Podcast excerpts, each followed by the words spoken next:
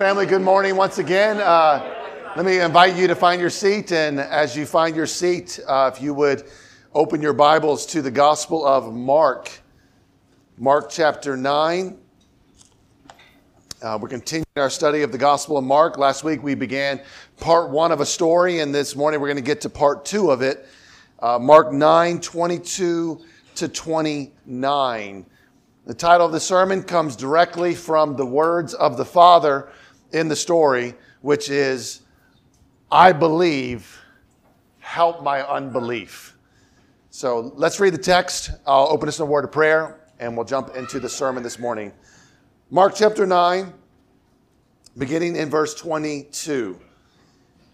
And this is the Father speaking. He's answering Jesus' question of how long has it been happening to him.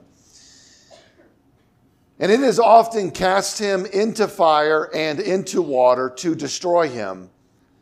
But if you can do anything, have compassion on us and help us. And Jesus said to him, If you can, all things are possible for one who believes. Immediately the father of the child cried out and said, I believe. Help my unbelief. And when Jesus saw that a crowd came running together, he rebuked the unclean spirit, saying to it, You mute and deaf spirit, I command you, come out of him and never enter him again. And after crying out and convulsing him terribly, it came out, and the boy was like a corpse. So that most of them said, He is dead. But Jesus took him by the hand, lifted him up, and he arose. And when he had entered the house, his disciples asked him privately, Why could we not cast it out? And he said to them, This kind cannot be driven out by anything but prayer. You will pray with me.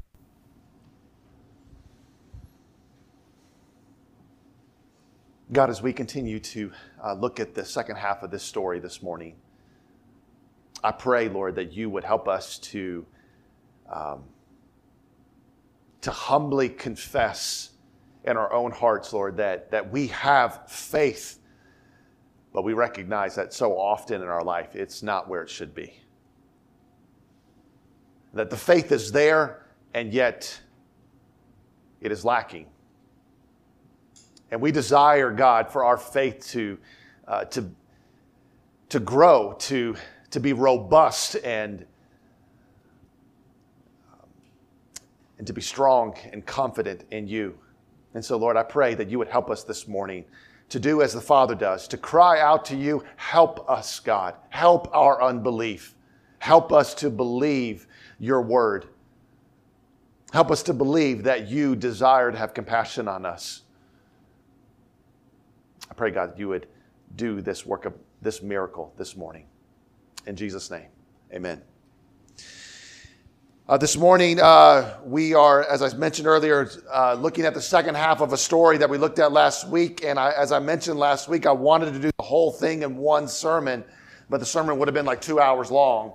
And so I just felt the need to divide it into two parts. And so uh, I'm going to give the context of, if you weren't here last week, of where we were, and then we'll do exposition, and then I'll give us application. I think I have uh, seven or eight. I can't remember exactly. I'll mention it when we get there uh, points of application for us this morning. So let me give the context uh, so we're all up to speed here. Last week, uh, we saw that Jesus had came down from the mountain. He went up the mountain to reveal his glory to three of his disciples, Peter, James, and John. And now he's come down the mountain and they have rejoined the other nine disciples who remained at the base of the mountain. And when he gets there, he discovers that the nine disciples are engaged in an argument with the scribes. Jesus asked them, What are you arguing about with them? And a man all of a sudden speaks up and says that he brought his son because his son is demon possessed, has an unclean spirit. The father had brought him to Jesus, but Jesus was not there. Jesus was up on the mountain. And so he asked the nine disciples, he says, Can you guys cast it out? But in an unexpected twist, they're not able to. They can't cast out the demon. And so Jesus tells the father, he says, Bring your son to me. And as soon as the demon sees Jesus, it begins to attack this boy. And that's where we're going to pick up this morning. Now, last week I covered verse 22, but I want to cover it again because it's connected. Verse 22 and 23 are connected together, and so I want to cover verse 22. So let's start there with our exposition of the text in verse 22, where the Father says, It has often cast him into fire and into water to destroy him. But if you can do anything, have compassion on us and help us. So the father says that this demon has been oppressing his son since childhood. It has tried burning him, it has tried drowning him because it wants to destroy this boy. And then the father says something that is quite interesting. He says, But if you can do anything, have compassion on us and help us. Now, I want to contrast the Father's statement with the leper's statement in Mark 140. The leper says to Jesus, If you are willing, you can make me clean. The Father says, If you can, please help us. Now, Jesus picks up on this. Jesus picks up on the Father's lack of faith because look at what he says. Look at verse 23. And Jesus said to him, If you can, all things are possible for the one who believes. Jesus turns to the Father and says, If you can. Now, there are two ways to read this. Number one, you can read it with a question mark. That's how the NASB, the NIV, the Net Bible, and the CSB. See, the ESV puts an exclamation point there. But most translations put a question mark there. There's no, there's no punctuation in the original language. The commentat- uh, translators have to decide. And so, if it's meant to be a question mark, which I think is very possible, Jesus, what Jesus is doing here is he is quoting the Father back to the Father. He's essentially saying, if you can. The Father's like, if you can. And Jesus like, if you can. The other way to read it is as a statement, which would be translated like this Jesus is saying, so far as your if you can statement is concerned, I tell you all things are possible for the one who believes. Jesus is essentially saying, look, in with regard to your statement, if you can, all things are possible for the one who believes. See, Jesus doesn't let this statement go. Why? Because he realizes that it reflects a lack of faith on the Father's part. Jesus doesn't want the Father to think that this is a matter of whether he can do it or not. In other words, Jesus doesn't try to do anything. He either does it or he doesn't. There's no middle ground. And then Jesus exhorts this father's little faith. He says, All things are possible for the one who believes. Jesus will later say to the disciples, With man, it is impossible, but not with God. For all things are possible with God. Mark 10 27. Now, I want you to notice that Jesus attaches a condition to his statement. And the condition is this He says, All things are possible. What's the condition? for one who believes. Now, this is not to suggest that God's omnipotence is contingent on our faith. God's omnipotence is not conditioned on our faith, but it is to suggest that God's willingness is contingent on our faith. His willingness is. Now, one side note that I want to point out did you notice that Jesus doesn't say all things are guaranteed? He doesn't say all things are promised for the one who believes. He says all things are possible for the one who believes. That's important to notice. Not all things are guaranteed, not all things are, pro- are promised. Look at verse 24. Immediately the father of the child cried out and said, I believe. Help my unbelief. Now, in response to Jesus' statement, the Father cries out. The word that's used there for cry out means like he's exclaiming this with, with emotion and with passion. He is crying out. Why? Because remember, Jesus just told him there's a condition to this. There's a condition. The Father is desperate for His Son to be healed. He has dealt with this for who knows how many years. And so He is so desperate. When He hears this condition, He says, I believe. I believe. He wants Jesus to know that I believe. But he recognizes that his faith is not where it should be. He has enough self awareness and enough humility to cry out, Help my unbelief. I love that statement. I love this statement. I believe, help my unbelief, because it reflects human nature, doesn't it? It reminds me of what Walt Whitman wrote. Do I contradict myself? Very well, then, I contradict myself. I am large, I contain multitudes. This is such a contradicting statement, isn't it? And yet it is true at the same time. He says, Pisteuo, I believe. Help my apistia, my unbelief. How do we make sense of this statement? How do we make sense of this con- seeming contradiction? You see, the Father is confessing that he has a measure of faith.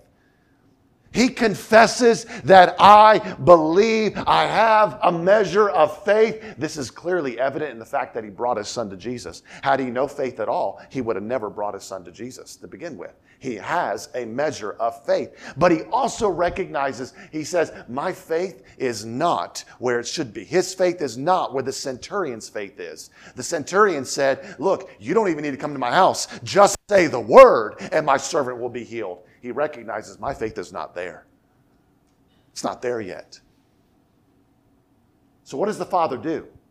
What do you do when you realize your faith is not where it should be? Does he try to work up faith in his heart? Is there like a, a wheel in his heart that he can start running in and start generating faith in his heart? Does, does he try real hard? He's like, believe harder, believe harder, believe harder. Does, what, what does he do? No, no. Notice what he does. He cries out, Help my unbelief. You see, this is a prayer to not just heal his son, but to heal his faith. You see, at the center of this story, at the very core of this story, is not a battle against demons, it's a battle against unbelief. Look at verse 25. And when Jesus saw that a crowd came running together, he rebuked the unclean spirit, say to it, saying to it, You mute and deaf spirit, I command you, come out of him and never enter him again. Now, there's this crowd here. It's unclear if this is the same crowd in verses 14 to 15. It may be, meaning Jesus would have taken the boy and his father aside from the crowd, and then now the crowd's rushing back to him. It's possible. Or this could be a brand new crowd that's coming to, to, to, to witness this. Jesus sees this crowd either way, and, and he wants to avoid unnecessary attention.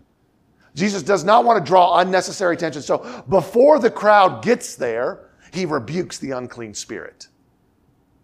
He says, You mute and deaf spirit. Now, that can mean either of the two. It can mean the spirit itself was mute and deaf.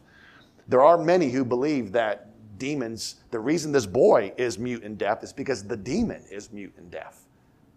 It also could mean just that the, the demon causes muteness and deafness. You could take it either way, either are possible. Jesus says to the demon, I command you. I love that. Jesus is able to command demons. Jesus commands this spirit, come out of him and never enter him again. Now, Mark is the only gospel writer that includes that last detail. Why does Jesus say this? Because demons can leave people and they can come back to the same person. Jesus said this in Matthew 12, 43 to 44. When the unclean spirit has gone out of a person, it passes through waterless places seeking somewhere to rest. It finds none, and then it says, I will return to the house from which I came. You see, Jesus is so compassionate to this father and to this boy that not only did he give him healing from the demon, he also gave him a promise. This demon is never coming back. Ever. Look at verse 26, 27. And after crying out and convulsing them terribly, it came out, and the boy was like a corpse, so that most of them said, He is dead. But Jesus took him by the hand, lifted him up, and he arose. Now, if you remember, as I said last week, demons do not easily give up ground that they have won. Brace for the storm before the calm. The demon puts up one last fight, perhaps his most violent. The demon cries out, convulses him terribly, and then he is forced to come out. Why is he forced to come out? Because when Jesus says, Come out, dead men come out of tombs and demons come out of bodies. This last attack was so violent that the boy was like a corpse. So much so that everybody, or most everybody in the crowd, thought he was dead. Now, can you imagine what the father thought in this moment? His boy is lying on the ground. He looks like a corpse. Most everybody in the crowd is saying he's dead. Did Jesus cast out the demon only to kill his son? Surely this was a test of the father's faith. He said, I believe. How sure is your belief? Jesus reaches down, takes the boy by the hand, lifts him up, and he arose. You know that word arose there? It's the same word as resurrect. Mark uses resurrection language here, which may, may imply that the boy did in fact die and Jesus raised him from the dead. We don't know. It's possible. Look at verse 28. And when he had entered this house, his disciples asked him privately, Why could we not cast it out? Afterward, they go to a house, which we don't know which house. I assume maybe the father's house. Maybe the father invited him over for a meal. And the nine disciples, while they're there, they have this lingering question in their minds, just kind of spinning in their mind. And so they pull Jesus aside to a private conversation. They pull him aside and, and they're like, hey, Jesus, um, we have a question. Why couldn't we cast it out? What? Why couldn't we do that? Do this? I didn't mention this last week, but can you imagine the public humiliation to try to cast out this demon in front of everybody and then not be able? Especially, I mean, we don't know, but imagine if they like, you know, almost pridefully, you know, that they're like, "Where's Jesus?" One to cast out this demon? And he's like, "Oh, he's up on the mountain. Don't, don't I got this, guys. Don't worry." You imagine the humiliation to try to cast out a demon in front of an entire crowd and then you can't do it? And so they want to know why couldn't we? Why couldn't we do it? And as I mentioned last week in Mark 6 7, Jesus had given them authority over unclean spirits. They had previously done this. They had probably done this many times. And it appears they assumed they still had this authority. But now they're unable to do it. And so they're perplexed. They're like, why couldn't we do something that we have previously done? So why couldn't they do it? Look at verse 29. And he said to them, This kind cannot be driven out by anything but prayer. Now, Matthew and Mark record two different answers from Jesus. I assume both are true. I assume Jesus said both statements. Mark recorded one, Matthew recorded the other. Jesus' statement in Mark this kind cannot be driven out by anything but prayer. Jesus' statement in Matthew because of your little faith. Let's unpack Jesus' statement in Mark. First, Jesus says, this kind. The Greek word for kind there is genos. It's translated nine different ways in the New Testament. Here it means class or species, which then raises the question are there different kinds? Are there different classes, different species of demons? It would appear yes. It would appear that there are. So it appears that some kinds, some classes of demons can be cast out with prophetic words, which they had previously done. But other kinds, other classes of demons cannot be driven out except by one thing prayer. Prayer. Now, this is interesting because if we put Jesus' statement in Matthew and Jesus' statement in Mark and we put them together, I think Jesus is saying that they could not cast out this demon because of their little faith, and their little faith was evidenced in their lack of prayer. I think that's how we put those two together. It appears that the disciples had tried to cast out the demon in their own power, forgetting that apart from prayer, we can do nothing. Let's look at our application. Application of the text. I have eight exhortations. Eight exhortations. Number one, our prayers, even in the smallest of statements, reveal where our faith lies. Our prayers, even in the smallest of statements, reveals where our faith lies. The Father's statement to Jesus, but if you can do anything, that statement, what's wrong with that statement? There's actually nothing wrong with the statement except for one word. Only one word is wrong in that statement. What's the word, church family? If.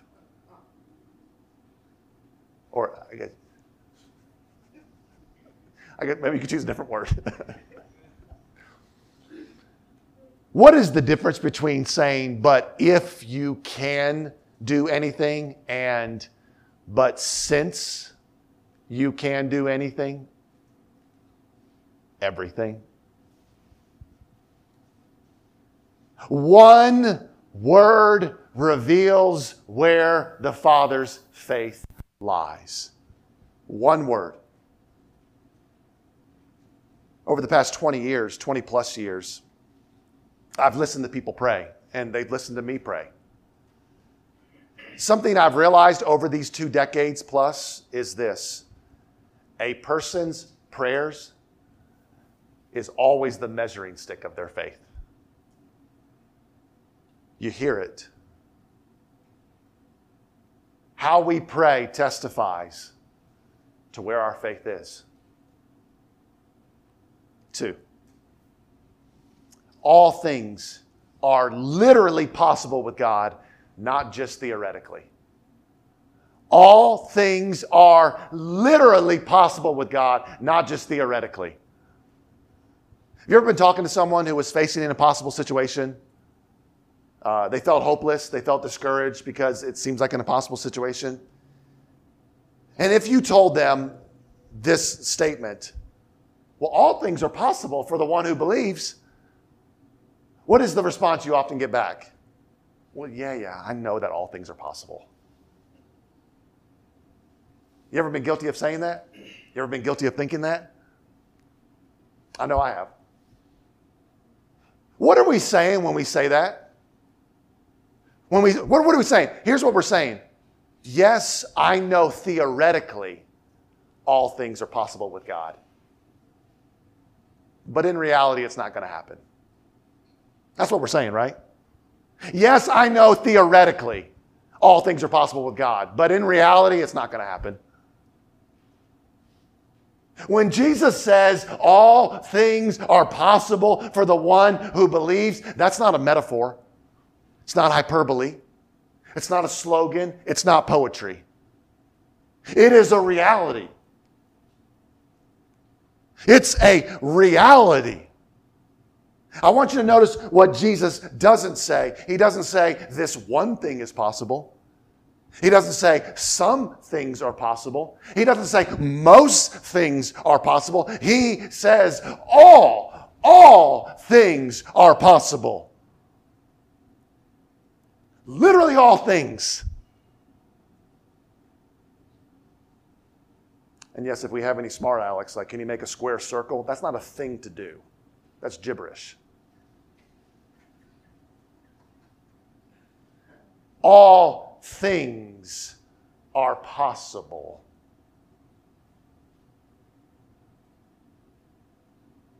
There is a difference between believing this statement at a theoretical level. See, many of us, all of us probably, especially if you're in Christ, all of us believe this at a theoretical level. There is a difference between believing that at a theoretical level and believing it in your bones, believing it in your soul where it affects how we live. That I live in such a way that I genuinely, down in my bones, in my soul, I believe that everything is possible with God. God intends for us to believe it that way, not just theoretically. Brother and sister, do you need God to work the impossible in your life? All things are possible for the one who believes.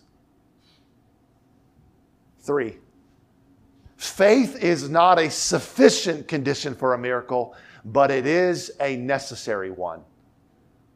Faith is not a sufficient condition for a miracle, but it is a necessary one. In some Christian circles, they teach a damaging theology that the reason God doesn't work a miracle in our life is because we don't have faith or enough faith.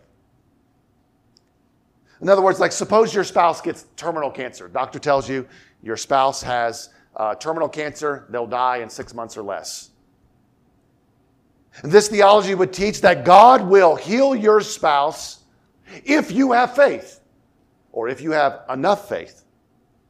But if your spouse dies, if God didn't heal your spouse, it's because you didn't have faith or you didn't have enough faith. The Bible never teaches this. Never teaches this. Faith is not a sufficient condition for a miracle, but it is a necessary one. Meaning, Faith is not a guarantee that God will work a miracle. But a lack of faith is all but a guarantee that God will not. Jesus says all things are possible. For who? For who? For the one who believes. Literally, one who faiths. There's, it's, a verb there. Faith can be a verb in, in the Greek. Jesus makes this clear in his word. Matthew 21, 21 to 22. He says, Truly I say to you, if you have faith and you do not doubt, you will not only do what has been done to this fig tree, but you will even say to this mountain, Be taken up and thrown into the sea, and it will happen. And whatever you ask in prayer, you will receive. If what? If you have faith. Now, let me, let me be clear about this. If some Christian circles are guilty of making faith a sufficient condition for a miracle, and they are, and it's not a sufficient condition for a miracle, if some circles are guilty of doing that, let's not be guilty of removing faith as a necessary condition for a miracle. Does that make sense? Some circles are guilty of making it a sufficient condition for a miracle, and it's not. But we don't want to be guilty of removing it as a necessary condition for a miracle. James says, Let him ask in faith with no doubting, for that person must not suppose that he will receive anything from the Lord. Brothers and sisters, faith is necessary for God to answer our prayers.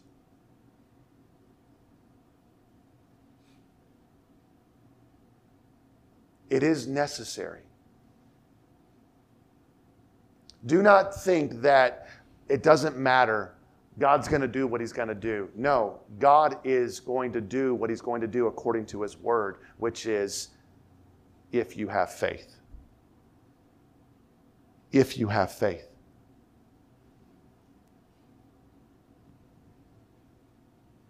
Four, faith is like a fire. All God needs is an ember. Faith is like a fire. All God needs is an ember. You ever built a fire? Anybody here ever built a fire? A few? I love building fires. I, I, I love it. I, I, love making big fires. Like, like, like the bigger, the better. Faith is a lot like fires. Sometimes it's raging, sometimes it's dying. But here's the thing about fires this is the wonderful thing about fires you can always get a raging fire so long as you have an ember. Even if you had a raging fire and now it's dying, you can always get back to the place of a raging fire so long as you have an ember. Even if it is a very small ember, if it is hot enough, all you have to do is add fuel to it. It'll catch. First, some straw, then some leaves, then some small branches, then the logs. You got a raging fire. You see, the same is true of our faith in God. God does not need our faith to be a raging fire. He just needs an ember.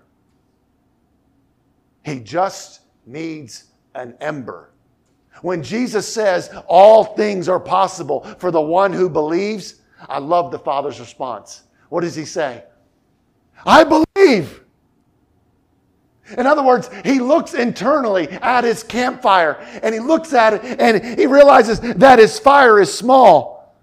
It's a small fire, but he also recognizes, but I have an ember. I do. I have an ember. It's there. I believe. And God will work with that. God will work with that. Faith doesn't have to be perfect, just present. God does not require perfect faith, just present faith.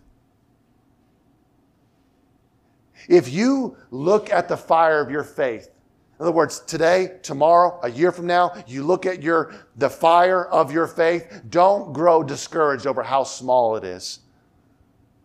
Say to God, I believe. I do, God, I believe, God. And He will work with that ember. He will. He will add fuel to it. What's these? How does he do that? It's number five. The first step of faith is to ask for faith. The first step of faith is to ask for faith. When Jesus says all things are possible for the one who believes, the Father has three possible responses, right? When Jesus says that. There are three ways he could respond. A, he could respond with a boastful confidence. He could say, All things are possible when I believe. Well, I do believe. Check. All right, now what? He can respond with a boastful confidence. B, he can respond with a discouraged hopelessness. I have unbelief. I don't believe the way that I should. I guess you're not going to heal my son. Hmm. Or C, he could have a confident asking and an asking for confidence. When the Father looks inward at his own faith, he neither responds with a boastful confidence or with a discouraged hopelessness. He simply takes the first step of faith, which is always to ask for faith. I believe. Help, help, help my unbelief. You see, faith is a gift, it's a gift of grace. Faith is not something that we can muster up on our own, it has to be given to us. We must not think that I can work it up, that I can somehow churn it up in, in our soul and, and, and it'll be there. It doesn't work like that. We ask. We ask. D.L. Moody said that there were three kinds of faith there is struggling faith, like a man in deep water desperately swimming, clinging faith, like a man hanging to the side of a boat, and resting faith, like a man safely within the boat and able to reach out and help others get in. You see, everybody all throughout their Christian life moves between these three stages. We all move between them. And when we find ourselves like with struggling faith, like this father, this father having struggling faith, the best thing to do is not to swim harder.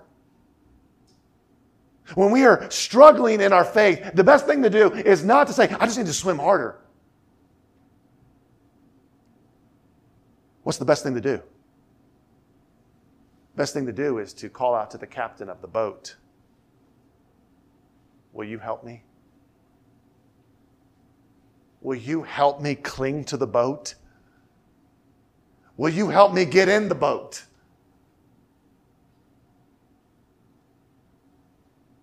The first step of faith is to ask for faith. Six. When Jesus commands sin to stop, not only will it stop, it will never enslave again. When Jesus commands sin to stop, not only will it stop, it will never enslave again. Jesus tells the demon, I command you, come out of him and never enter him again. Can you imagine if you were this father? For over a decade, maybe two, you have constantly had to watch your son every day of his life to make sure this demon doesn't kill your son. You've watched him, the demon, throw him into fire to kill him. You've watched the demon throw him into water to kill him. And every day of your life, you've had to protect your son to make sure this demon doesn't kill your son. And then one day, the demon is gone. It's gone. Because Jesus said, I command you, come out of him. Now imagine if that's all Jesus said. That's all he said. What would be the temptation? You see, I would go to bed every night wondering, is it coming back? What if it comes back? It's not as though I can lock my door. There are no locks for demons. It's not as though I can stand at my son's bedroom door with a spear and a sword in my hand and I'm going to fight this demon off. You cannot fight demons like that. What if the demon comes back? It will never come back. It will never come back. Why? Because Jesus said, never enter him again. This demon's never coming back. When Jesus commands sin to stop, not only will it stop, it will never enslave again. You see, one of the hardest parts of sanctification, this is true for all of us, one of the hardest parts of sanctification is that when we have victory over sin in our life, and then we relapse, and then we have victory over sin in our life, and then we relapse. Sometimes this pattern can go on for weeks, months, maybe even years. Now, I don't want to downplay the responsibility that we all have in Christ to put our sin to death. We have that responsibility to put our sin to death. However, I also want to testify to the reality that when Jesus says, stop, you will stop. You will stop. You will never give yourself over to the slavery of this sin again. Whether it is anger or jealousy or unforgiveness or pornography or consumerism or greed or addiction or immorality, all it takes is for Jesus to say the word, and this sin will stop. You will never be enslaved to it again. Ever.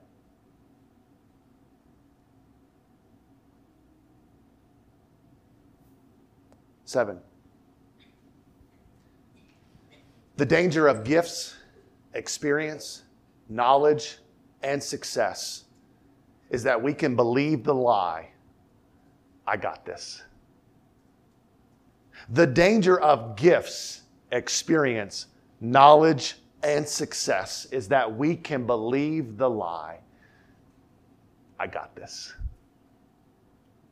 Why couldn't the disciples cast out the demon? That's what the disciples wanted to know. Jesus responds in both Mark and Matthew that together leads us to believe that the disciples had fallen into the ubiquitous trap of self sufficiency. They had cast out demons in the past. Of course, they could do it in the present. We, we, uh, don't worry, we're experts at this. We've done this before. William Lane writes The disciples had been tempted to believe that the gift that they had received from Jesus was in their control and could be exercised at their disposal. Their attitude springs from a subtle form of unbelief. When one has success, it encourages trust in oneself and one's techniques rather than in God. In other words, whenever we are given gifts, experience, knowledge, success, which are all good, those are all good things, there comes a temptation. We can believe the lie I got this. I got this.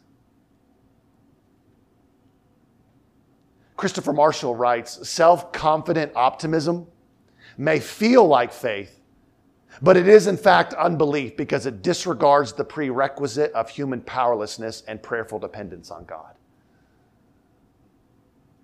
In other words, there's such a fine line. We are called to be confident in the Lord, and sometimes that looks like faith, and other times it's actually not faith at all. It's actually unbelief.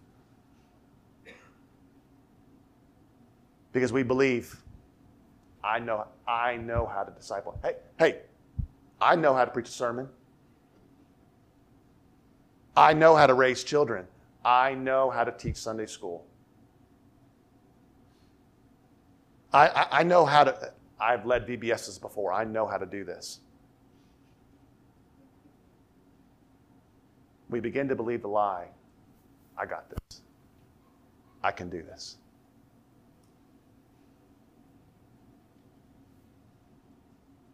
Eight, last point. A mechanic is only as good as his tools. A Christian is only as good as his prayer life. A mechanic is only as good as his tools. A Christian is only as good as his prayer life. The disciples asked Jesus, Why couldn't we cast it out? And Jesus said, This kind cannot be driven out by anything but prayer. Do you, know what that implies? What does that statement imply? What did the disciples not do? they didn't pray. There are some things in the Christian life that can only be accomplished through prayer. When I was first married, um, I wanted to learn how to fix things around the house. Uh, but I was a very poor mechanic of, or maintenance guy. Part of my problem was lack of knowledge, part was lack of training, part was lack of experience. But do you know what a huge problem was? I didn't even know it, but you know what a huge problem was? Lack of tools. I have realized over the years that many problems can be solved simply by having the right tool. One time I was trying to like get my uh, this this plate off of a, a fan, and and I, I, bought a whole tool set and I couldn't get it off, and I realized that it, had a it had a, a, it needed an H drive or some some weird drive that I, I had to go to Lowe's and find it. And it, it would not come off without this particular drive. It doesn't matter how trained you are, how skilled you are, how knowledgeable are. If you don't have the right tool, it's not getting fixed. A mechanic is only as good as his tools, and a Christian is only as good as his or her life. Leonard Ravenhill said, No man is greater than his prayer life. Wow. Robert Murray M'Cheyne is even more harsh and true. What a man is on his knees before God, that he is, and nothing more.